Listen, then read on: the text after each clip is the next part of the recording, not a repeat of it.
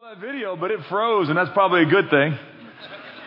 Because that is not the truth about men. And so I like to throw that thing up there sometimes when I'm speaking to a group of men because that is the stereotype of men. Mae West is the one said, the more I know about men, the more I like dogs. And I kind of understand that when you uh, look at the wrong view of what men are. We like to drink and scratch and cuss and not worry much about changing us. So what we want to do this morning is talk about what men are because there's a great little verse in scripture. It's one of my favorite ones. It says in 1 Corinthians chapter 16, verse 13 and 14, it says, stand firm in the faith. Be on the alert. Act like men. Be strong. Let everything you do in love. But there's a verse right there that says, act like men. Which is uh, uh, something that most of us would like to do, except we don't really know what it means to act like a man. And so what we want to do this morning is give ourselves a definition of what a man is. There's, a, there's an old saying by a guy who lived a long time ago, a Roman philosopher, Seneca, who just said, if you don't know what harbor you're going to, then you won't know what wind to catch to take you there. One, uh, one guy said, uh, in order to hit the target, shoot first, and whatever you hit, call it the target. And that's what a lot of guys do in terms of uh, trying to grow young men. We don't really tell our boys this is what it means to be a man. So uh, I've got the stewardship over three men, likewise three women, uh, that God has asked me to participate with His Spirit in raising them up to either be a godly woman or to be a godly man. And so early on, I thought I better figure out what that is. And if I want my boys to act like a man, I've got to figure out what that definition is. And so just spend some time in Scripture. I, uh, I gave myself a little mnemonic, a little um, I just chose to use S's to give myself five things, and my boys five things that describe what a man is. Uh, my little girls five things that describe what a woman is. We will give you a copy of that when you walk out today. And I encourage you to use that as a model to come up with your own. I mean, if you want, feel free to use it. But I think what makes things great is when you tweak it and massage it and can make it your own. But I will share with you this morning what I think a biblical definition of a man is. Now, let me just say this going in. Uh, I, I, uh, I think that the reason our country is in trouble today, the reason the church is in trouble today, is because man is in trouble today. The greatest crisis in our country is a crisis of leadership. And there's a leadership problem in the church, which leads to a leadership problem in the people. And the reason there's a leadership problem in the church is because there's a leadership problem with men. Too often we are led by weak men, or we're led by strong men that don't lead us well. We got men that are passive and we got men that are lazy and need leaders that are constantly going to remind us of what makes us great. Most guys grew up being a part of some team where they were constantly evaluated and encouraged. They knew what the goal was and they were going to work together in unison try and move that ball down the field, cross the line and score. And whenever you would do something successful, folks would come around you and encourage you and say, way to go. That's what a, that's what a man does or a linebacker or a lineman or a quarterback does. That's what a good point guard does. And you get lots of affirmation. And so you work hard, you discipline yourself, you know what you're doing. And what happens is when you get through uh, certain stages of life, you no longer have men that are coming alongside of you and saying, way to go, you are moving the ball down the field. The way you didn't look at porn, that's what a man does. The way you uh, disciplined yourself for the purpose of godliness, that you had filled your heart with God's truth so that you might know what to say in that moment. That's what a man does. We stop encouraging each other as part of a team. And so men lose heart and they lose that sense of camaraderie. And so what I hope happens as a result of this time today and the way that we run together as men here in Dallas is that we become part of a team again where we see each other do stuff well, love our wives, raise our kids, uh, live for integrity in the workplace. Uh, don't don't become caught up in the culture of Dallas and materialism or what makes men great in Dallas's eyes. That we go, way to go! I saw that choice you made. I saw the, the, the principles that you live by. That's what men do. Way to go. In fact, um, a, great little book to kind of put on your reading list is called uh, Seasons of Life. It's the story of Joe Ehrmann. And Joe Ehrmann was an all pro um, lineman for Baltimore back in the day. Ehrmann now coaches high school kids uh, up in the Baltimore, Maryland area. And, uh, and he talks about how the problem with men today is that they are um, being told that what makes a man essentially great is not the things that we're going to talk about today, but he said of these three things. What makes a man great in the world's eyes is financial success, athletic dominance, and sexual conquest. And if you're not financially successful, athletically dominant, or sexually conquering others, then you're not a man. And people think the truth about men, real men, is they are rich, they are uh, strong in their flesh, and they indulge their flesh whenever they can because they got money and they are impressive. And that, my friends, is why women like dogs more than men. It doesn't make you great, essentially, that way. In fact, the scripture says a land will be under judgment when it is led by weak, passive, immature men. Let me just show you this going in. Let me show you what's at stake and why it says in 1 Corinthians 16 that we are to be on the alert and to stand firm in the faith and to act like real men. In Isaiah, in chapter 3, in verse 9, this is what it says. It says, I will, and this is a form of judgment. When people stop pursuing the things that God said they should pursue, when they don't know what the definition of greatness is, it says that I will make mere lads, okay, their princes. And it says, um, I will make mere lads their princesses, and capricious children will rule over them. In other words, you're not going to be led by men. Uh, Ecclesiastes chapter 10, verses 16 to 17 says this. Uh, woe to you, O land, whose king is a lad and whose princes feast in the morning. In other words, they wake up and the very first thing they think about is themselves. That's what kids do. And in verse 17, but blessed are you, O land, whose king is of nobility and whose princes eat at the appropriate time for strength and not for drunkenness. In other words, men fill their heart with good things so that that might be strong and lead well. So what is a man? Okay? Uh, what is this thing that we are to act like? I'm going to give you five S's. And we got to dive in because we got some young men that got to get off the school. So here we go. Number one, the first thing a man does is he steps up. In other words, and I'll give all this to you as you walk out so you can just focus and listen if you want. What a man will do is he will lead. He will initiate. He will be a man of action. He will reject passivity. He will assume it is his job and his moment and not look around to wonder when underdog is going to come in to save the day. He goes, I am the man for this moment. Now, uh, the key text for this in me is, is in Ezekiel chapter 22. It's talking about why the nation of Israel uh, was in effect going to go down. And it was because they were not led by men. In fact, he goes really right to the leadership, which is where uh, responsibility always lies. And he starts with prophets. Prophets are men who are to declare, people who are to, supposed to represent truth, and they're not representing truth. He goes to priests. Priests are people that are supposed to remind what was declared about truth, but the priests aren't reminding people. And then it goes to princesses. Princes are people that are supposed to model what truth looks like when you lead well, but the princes were feasting in the morning and they were consuming themselves uh, with their own comfort and desires. The prophets weren't declaring truth. They were giving messages that they thought would be embraced by the people. And the priests were not reminding folks of the, what the truth was or rebuking the prophets for not speaking the truth. And as a result, the people lived in chaos. And God went right after the leadership before he got to the people. But this is what he says down there in verse 30. He says that I looked, I searched for a man among them who would build up the wall and stand in the gap before me for the land so that I would not destroy it. But I found no one. There wasn't a man who stepped up. Instead, all he did is he uh, bemoaned the fact that there wasn't a good uh, person in the White House, that Congress was a mess, that the church is irrelevant. And all those things may be true.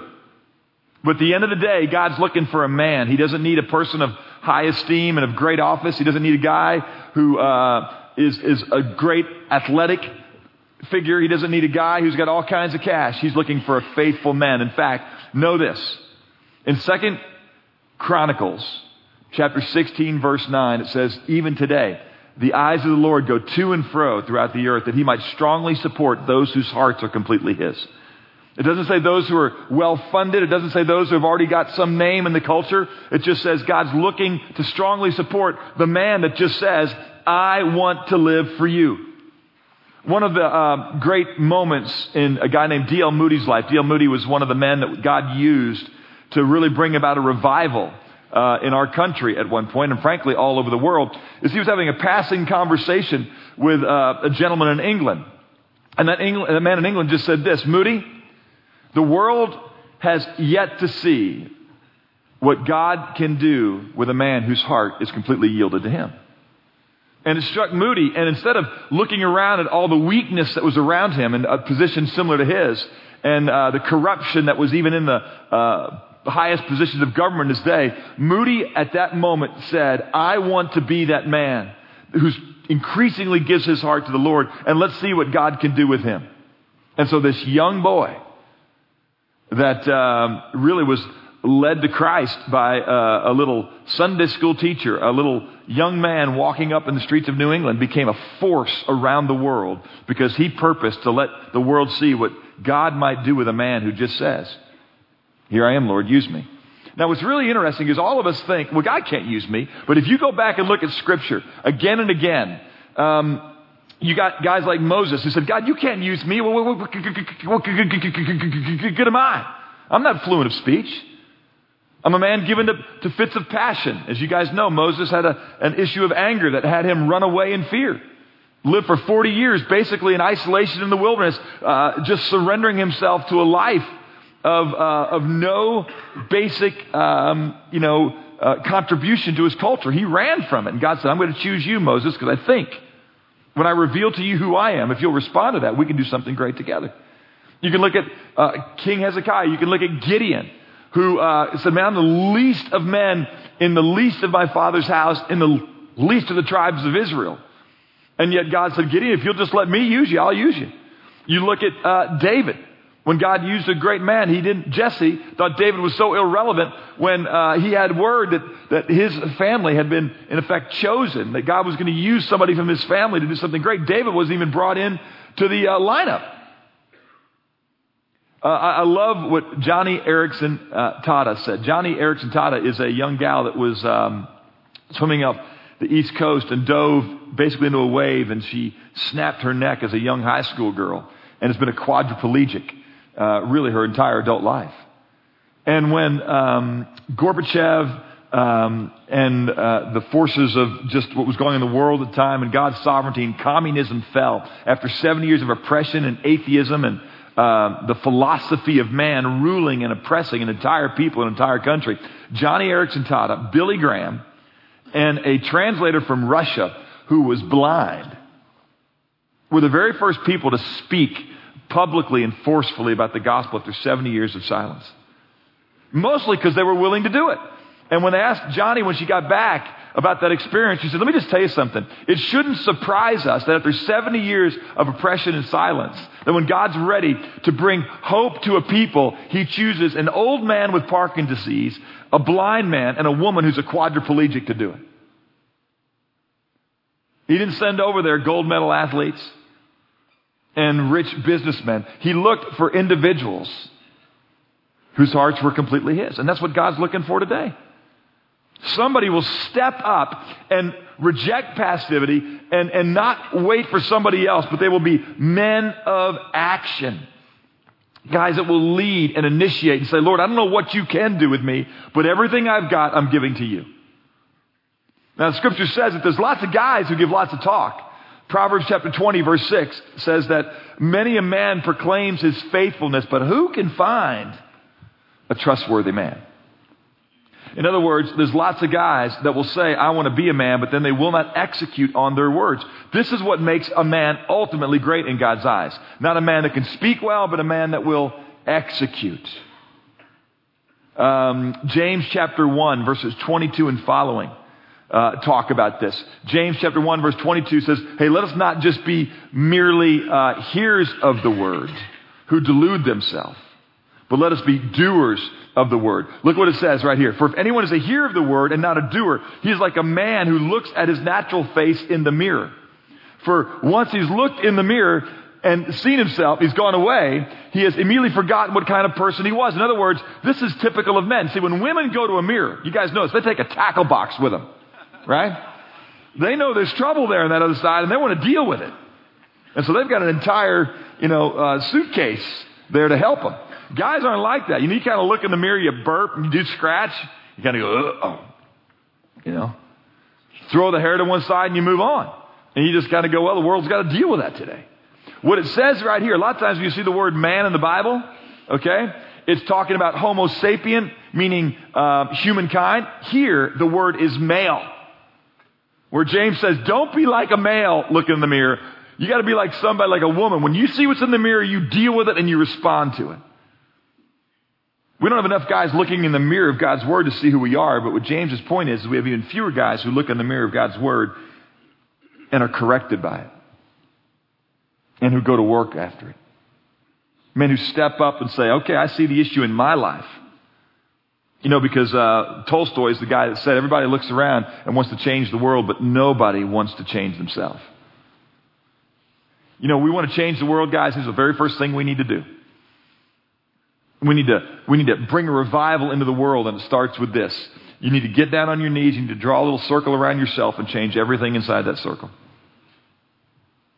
And just say, Lord, right here's the issue. And um, as I declare truth to myself by studying the Word, as I remind myself of truth by meditating on it, as I put myself around other noble and godly men who will run with me, let's see what you'll do with me. And Lord, here I am. Here I am. You see, the issue with men is that other men are wondering when other men are going to get up and lead. And what I want to share with you is it's your privilege. God's eyes are looking out over this room today, not for the athletically dominant, not for the financially successful, and certainly not for those who live to indulge their flesh. And say, who can I strongly support? Who's the one whose heart is completely mine? Who's going to step up? You see, I love this because in every one of these, Jesus is our ultimate example when the world was filled with sin and there wasn't a righteous man there that God could work with. Just like he destroyed Sodom and Gomorrah because he couldn't find one. He needed to destroy this world because there wasn't one. And so who stepped up? God stepped up. And he went right into it. And he said, I'm going to show you what a man is. A man is like a shepherd. He's not a butcher who drives people to slaughter. A man is a shepherd who goes and develops a relationship with the sheep. And the sheep learn his voice. And he says, I'm the good shepherd. All right? A hired hand doesn't give his life for the sheep. But when you're a shepherd, you give your life for the sheep. You do whatever you can. You give all you got, and you step up, and you lead your people. See, children don't do that. They run when it gets tough. Great men do it. And God isn't looking for physically great men. He's looking for men that are spiritual. Step up. Lead. Initiate. Be a man of action. Assume it is your job, your moment. Hate apathy reject passivity. The old joke is that there was a teacher who wrote on the board and just put up there, you know, the word apathy and said, anybody know what that means? And some kid goes, I don't know and I don't care, right? and, uh, and I will tell you, I, one of the things I see a lot among men, especially young men, is apathy. And probably the reason they're apathetic is because they go, well, the goal is just to get as rich as I can and be as physically impressive as I can so I can get what I want when I want it because that's the men that are celebrated in this culture. And some of them are discouraged because they don't know the road to get there and so they just quit. And they're takers. And um, it's killing us. But I want to tell you, reject apathy. Be a man of action. Number two. All right? Men speak out. Men speak out. I'll give you a number of different things about this um, that I'll say because there's different areas that we learn to speak out. But men understand that they've got to be courageous. And one of the ways to lead is not just by example, that's the stepping up part, but you've got to lead verbally as well. It's actions and words, it's witness of life and witness of mouth. You got to learn to fear God and not man. So you speak in a way that isn't trying to um, elicit a group of followers or get a bunch of people that will um, like you because what you say is politically correct. But you speak because you love God and you want to be theologically sound, not politically correct. You want to be a guy that speaks the truth in love and, and gentleness and kindness is on your tongue. You want to be an individual that, um, that, that knows that silence in the midst of sin is a sin. So one of the greatest problems that we've got is that when we see things going on in one another's lives, rather than loving each other enough to, to, um, to gently and humbly go and say, I'd like you to consider this. This is something I want to remind you. I want to declare truth to you. I want to do it in a way that is humble, acknowledging that I'm going to need guys to sharpen me. Most guys would rather sin themselves, which is, in other words, to be silenced in the midst of uh, rebellion or in the midst of compromise. than to speak up against sin. One of the greatest reasons that most of our lives are lives of compromise and lack of excellence is because we isolate ourselves from one another. We surround ourselves with a group of friends that really don't love us. I, I love the statement there's really only two people in the world that can tell you the truth about yourself, and that's an enemy that's lost his temper, and nobody likes to hear the truth from them, and a friend that loves you dearly. Uh, the scripture says in Proverbs 27 17, as iron sharpens iron, so one man sharpens another. If you don't have guys around you that love you enough to let the, the, the strength of their life run up against the strength of yours, you're going to continue in your dysfunction. And uh, I need strong guys around me that can tell me and say, hey, this is the impression you're giving off, or this is the action you just did. This isn't even a perception. I love you enough, Todd, to know that you want to be this man. Because I'm very much in process. You know, I love the statement by, by, by Michelangelo when he was carving David.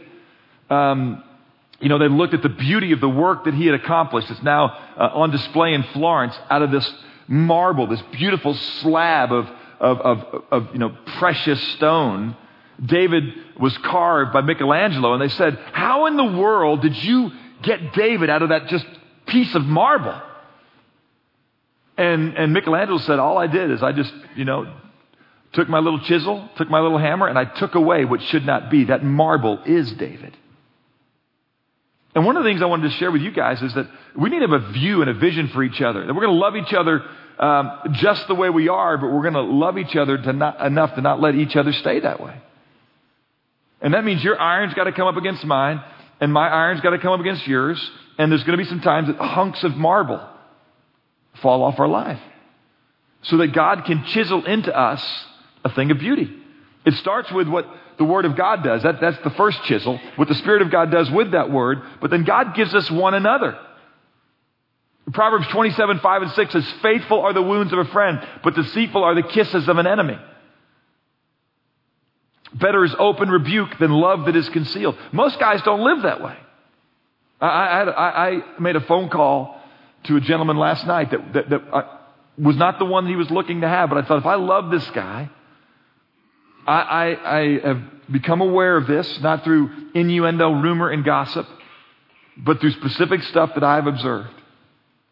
And I can't, in good conscience, say I'm a friend of this man and I love this man, unless I pick up the phone and say, as humbly as I could, this is something I'd like you to consider. This is some things I've learned personally. This is a story that I want you to read because I, I want you to see the path that, that potentially you're on.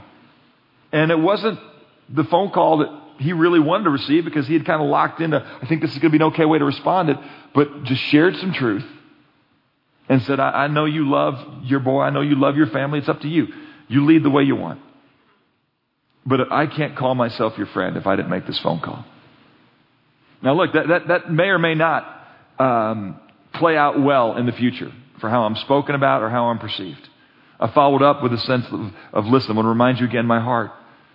And if a way I said something in any way made it difficult for you to hear, will you forgive me? Would you tell me that and deal with that? But I want to let you know my heart in coming to you is the way I want you to come to me in a situation like this. Men speak out. In fact, this is what it says um, in Isaiah chapter 8, verse 11 through 13. For thus says the Lord who spoke to me with mighty power and instructed me not to walk in the way of this people, saying, You are not to say what the people are saying, which in, in that case was that there's a, there's a lie floating through the community, that there's a conspiracy that judgment was coming. Because that's what the people wanted to hear, that there was no judgment coming. The way you're living is fine. Just keep living uh, in a way that, that culture accepts and you won't have a problem. But he says, in regard to all that this people call a conspiracy, that there's a judgment coming, you speak differently. You are not to fear what they fear or be in dread of it. Because it's the Lord of hosts whom you should regard as holy. He shall be your fear. He shall be your dread. God wants us to speak the truth to one another. He wants us to speak the truth in a way that we don't concern ourselves with being popular and building a massive group of followers. God wants us to learn to speak the truth um, with gentleness. He wants to do it in a way that makes knowledge as acceptable as we can. But there's certain things you're going to say that you just need to know going in. No matter how you say it, it's going to be rejected, and people are going to hide behind the, the force of that truth by saying that you, as the messenger, are the problem. And where you, as the messenger, of the problem, always deal with it. But at the end of the day, realize this sometimes it's just the message. You know, the scripture says the words of the wise make knowledge acceptable. But you need to know at certain points, no matter how wise you are in your deliverance, people might reject it. And God says, You fear me, not them. That's what men do. They speak up. They speak up for the weak. Proverbs 31, 8 and 9. You know, everybody always talks about Proverbs being the classic book that talks about what a godly woman is. Proverbs 31, the first verses talk about what a godly man is. And, and, and um, two of those verses say this Open your mouth for the mute. In other words, for those who can't speak for themselves. In other words, those that are powerless, that don't have a voice, those that are in the womb, that can't speak, and those that are out of the womb, that are not given any sense of real audience. For the rights of the unfortunate, open your mouth, verse 9 says. You judge rightly and defend the rights of the afflicted and the needy. You know, bullying is never an issue when there are men around. Weak men bully other men. Great men say, You mess with him, you mess with me. And you want to then put me on their side and start to call me name and be disparaging against me? That's okay. Because great men speak up. Proverbs uh, 24 says this in verses 11 and 12. If you're not that kind of man, if you see people that are wandering under the abusive, uh, wandering away under the abuse of, of, bad leadership, or that are wandering away under the uh, foolishness of their own choices, God says, if you see that and you don't speak up, watch this. I'll hold you accountable. Deliver those who are being taken away to death. In other words, either physically, this is what happened in Nazi Germany. You know, um, uh, Niemöller said that um, they came for the, you know, Jew and I didn't speak up because I wasn't a Jew. They came for the Catholic and I didn't speak up because I wasn't a Catholic. They came for the homosexual. I didn't speak up because I wasn't a homosexual. And he said, and then they came for me, and nobody spoke up for me because there was nobody left. I want to say what there is going to be sometimes the forces of culture marching against others. And it's your job to get yourself in the way of that coming tyranny.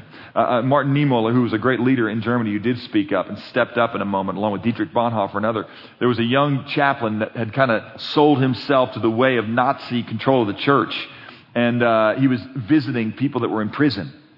And he came along and he saw this giant of the faith, this man, Martin Niemöller, and said to him, Pastor Niemöller, what are you doing in prison? And Niemöller looked back at him and said, No, my son, let me ask you what you are doing out there. In other words, he was saying, I know why you're not where I am. Because you haven't spoken the truth like I did and stood up against the Nazi regime that was controlling weak pastors that had sold themselves to comfort. Proverbs 24, 11 and 12 says, Deliver those that are being taken away to death and those who are staggering to slaughter. Oh, hold them back. If you say, See, we did not know this, does he not consider who weighs the hearts? And will he not recompense a man, if you will, or render to men according to his work? I'm going to tell you something. There's a lot at stake in being a man to whom much is given, much is expected. If you don't step up, you'll watch the judgment comes against leaders first, and men are to be leaders in the culture. I'll talk about what kind of leaders here in a second. Not just men who lead for their own aggrandizement, but men who lead for the good of others, men who speak up. Um, you got to speak up for the truth of the gospel, guys. Uh, Romans 1.16. That means you got to learn the gospel. But it says that I am not ashamed of the gospel, for I know that it is the power of God for salvation to all men, to everyone who believes, Jew and Gentile alike. Uh, the scripture says that you've got to live your life in such a way that other men in 1 Peter 3.15 will come alongside of you and said, would you explain to me why you pursue a life of holiness, why you love your wife the way that you do, why you use your resources the way you do, why you discipline yourself the way that you do? And it says in 1 Peter 3.15 that you should always be ready to make a defense to everyone who asks you to give an account for the hope that is within you. You do it with gentleness and you do it with reverence, but the scripture says you learn to speak up when people ask why your life is the way that it is. You don't say, I'm a good guy. You need to say, because of the work that Christ has done in me. Speak out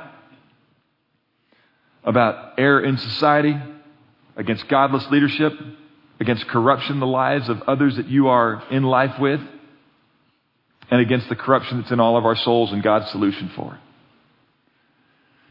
Jeremiah chapter 1, verse 17, and really all the way down uh, through verse um, 19, the two work together as we end the one, speak out, which is the second thing, and blend into the third, which is to basically stand firm. Jeremiah 1, 17 says this, Now you gird up your loins, Jeremiah.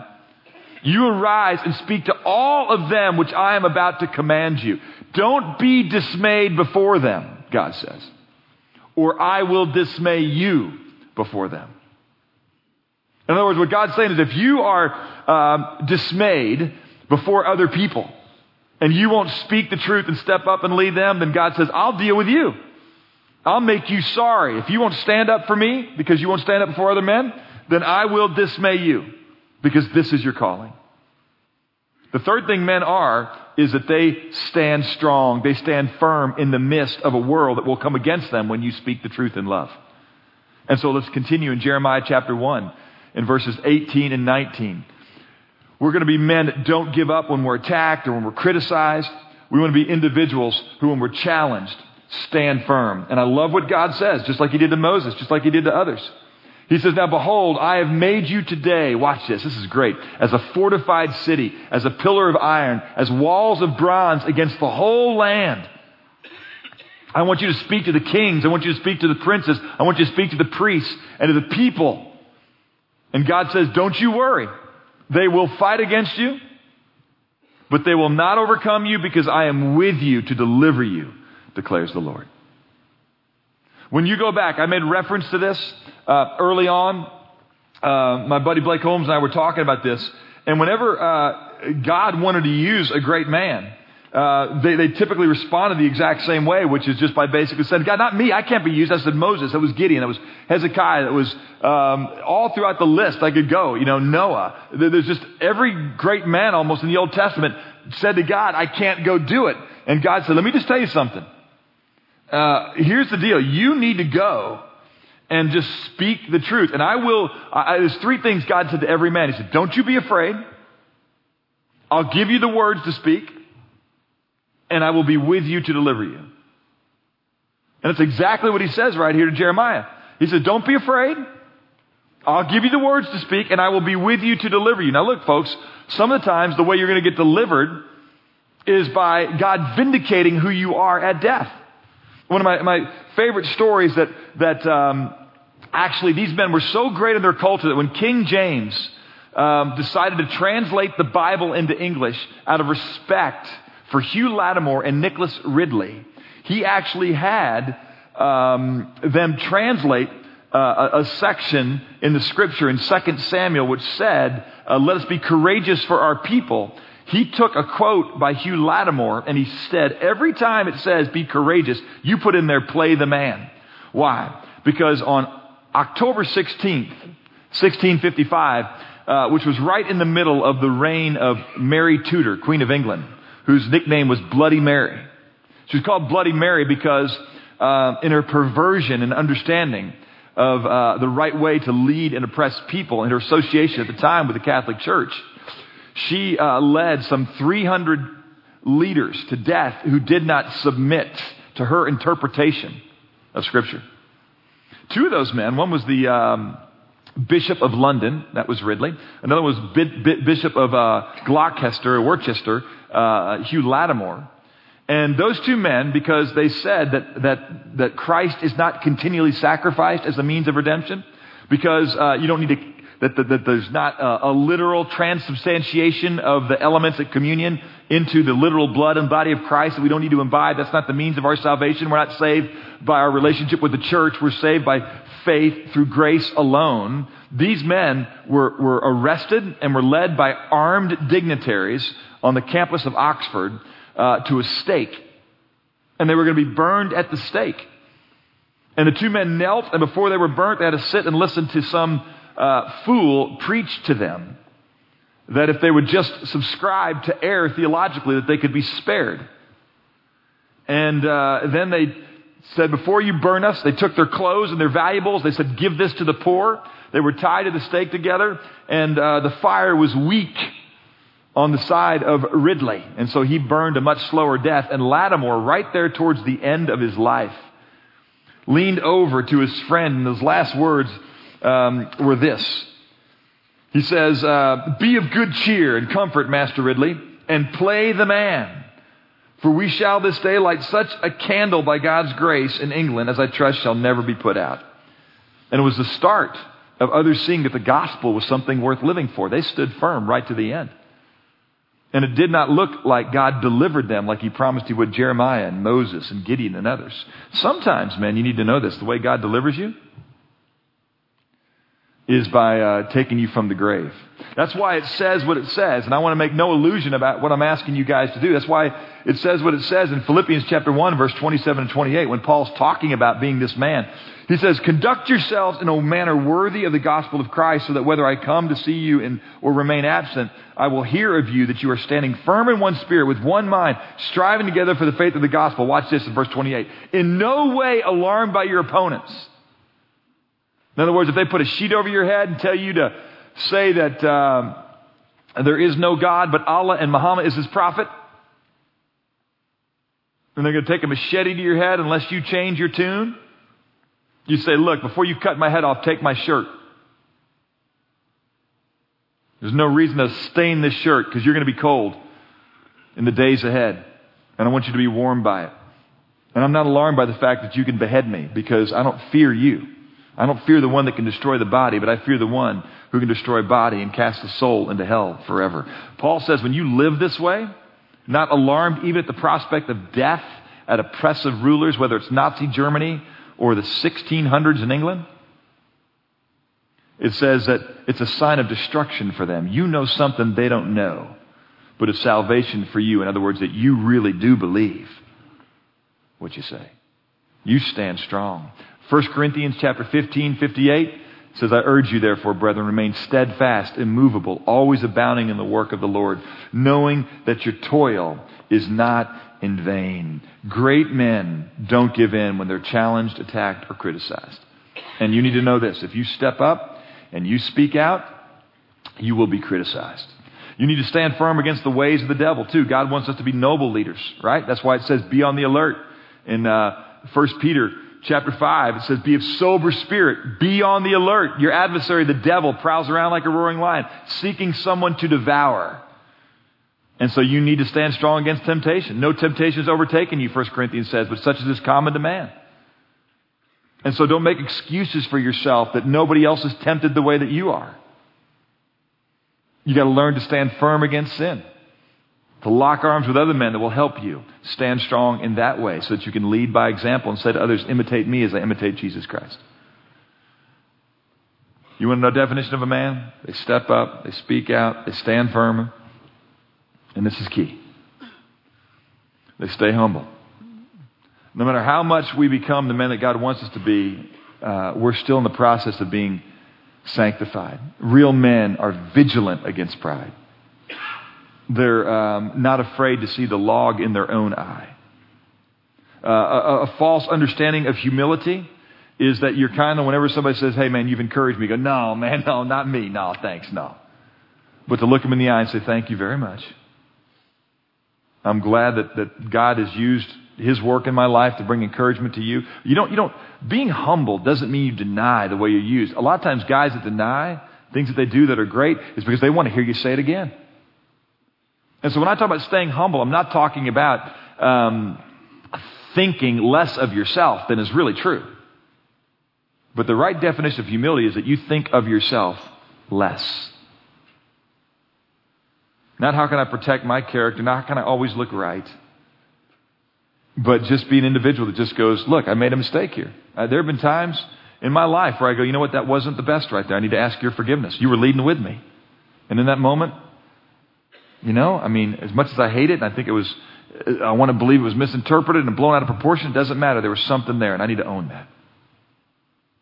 So my greatest moments of leadership have been acknowledging my error in leading. As a dad, as a husband, as a friend, as a coach, as a citizen. And I've got to have other guys around me that help me. The scripture says, you younger men, especially, but all of you—you'll see in a second. Likewise, be subject to elders, but all of you clothe yourself with humility towards one another. For God is opposed to the proud, but gives grace to the humble. So we want to be guys that just say what David said in Psalm 141, verse 5. Uh, a great little section of scripture. It says, Let the righteous smite me in kindness and reprove me. It is oil upon the head. Do not let my head refuse it, for still my prayer is against their wicked deeds. In other words, God, help me never be so arrogant that when the righteous come and speak truth to me, that I use my position, my popularity, to intimidate them to never come to me again. David said no. That the smiting of the righteous is like oil upon my head. It refreshes me. It brings about an aroma of life where there has been death. And let me receive it. Great men are approachable men. Um, God says this. He says that uh, He has told you, O man, what is good and what the Lord requires of thee, but to do kindness, to do justice, to love kindness, and to walk humbly with the Lord, Micah 6 8 says. Uh, John 15 5 reminds us if there's anything good that comes from us, it comes because we're connected to Christ. Apart from Him, I can do nothing. Okay? If there's good in me, I can trace it to Jesus. Last thing. Godly men serve the king. In other words, they know they're not their own master. They're not looking to build their own following. They're not looking to build their own reputation. But they would say what Paul said It is enough if a man should regard me as a servant of Christ and a steward of the mystery of God. Uh, Jesus, when he was here, did not live uh, for himself, but we all know Mark 10 45 that he did not come to be served, but to serve and to give his life away as a ransom for many, because he was there to glorify the Father. We are here to glorify Christ and serve the King in everything that we do. We need to remember that God said you want to seek first his kingdom and his righteousness. And great men live, if you will, for his glory. They live for a greater reward. They don't live for fleeting satisfaction or comfort. They believe that God is not so unjust, it says in Hebrews 6:10, as to forget your work and the love which you have shown towards the saints. So great men live with an eternal perspective. This world is not their home. Guys, I could go through this and spend more time in every single one of these, but just laying that little definition out for you this morning, I want to let you know. In every one of these, you want to know what a great man looks like? Jesus is the fullness of this example. He stepped up, he spoke out, he stood firm, he stayed humble. I love my favorite verses on Christ. Is it says that uh, Christ suffered for you, leaving you an example that you should follow in his steps. Though he committed no sin nor no deceit was found in his mouth. When he was reviled, he was so humble he reviled not in return. When he suffered, he did not utter threats. But he kept saying, in effect, now, wisdom will vindicate itself by her deeds. There is a righteous judge. It's not you, and we'll see what he does with me. 1 Peter 2.23 ends by saying, he kept entrusting himself to the one who judges rightly. I'll be humble enough to let the world think I'm a fool who will mock me and my claim to be God's man. But in the end, I'm going to serve him. Christ served with humility and stayed humble, even though he was God, and he lived for a greater reward. And because he was that man, the scripture says that God gave him the name above all names that at the name of Jesus, every knee will bow, every tongue will confess that he wasn't just a man, but he in fact was God. That's why Paul says, You work out your opportunity to be a man with fear and trembling, because a lot is at stake. And if you're not the man that God wants you to be, because you're dismayed that the world doesn't think being a man is popular, he says, Then I will dismay you. So, guys, I want to tell you, there's a world out there looking for somebody who will step up, who will speak out, who will stand strong, who will stay humble, and who will serve the King.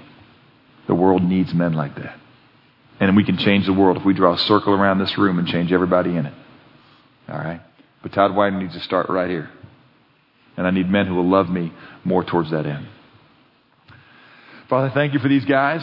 And I just pray that this little uh, dip today into one look at what a man might be, one definition as we look at your word, that, um, that we would see, I would see just how uh, far I fall short of uh, these things which I aspire to model for my young boys.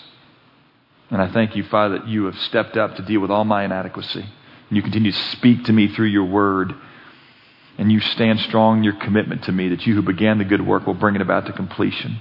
That even your humility lets me grieve you and quench your spirit, but you don't leave me. And you do, Father, have an eternal perspective of me, that you who have justified me are sanctifying me and will glorify me one day. Even in my own life, I see that you are being a godly picture of a king. I thank you for that, Christ. And I pray in my response of love to you that other men in this room will join me in seeking to imitate you. That we would step up, we'd speak out, we'd stand firm, we'd stay humble, we would serve you, our King. We would love, Father, if uh, some shadowy image of you would become uh, more clear in us. And we will aspire to that and encourage each other when we see it happen until that day when you will finish this work by grace we will pursue with your Spirit. In Christ's name. Amen. Guys, I let you go at 7:45. We said we'd cut you out here. I just want to say this to you. If you want to join in with some other men, one of the things that we do is we have a little study here on Thursdays called the Summit. We'd love to come alongside you as imperfect guys who will serve you, charging after perfection, resting only in the perfection of Christ and nothing that we do. If we could serve you in that way, we'd love it. When you walk out, grab one of those sheets Take it home, look at it, correct it, and make it better. God bless you. Go be a man.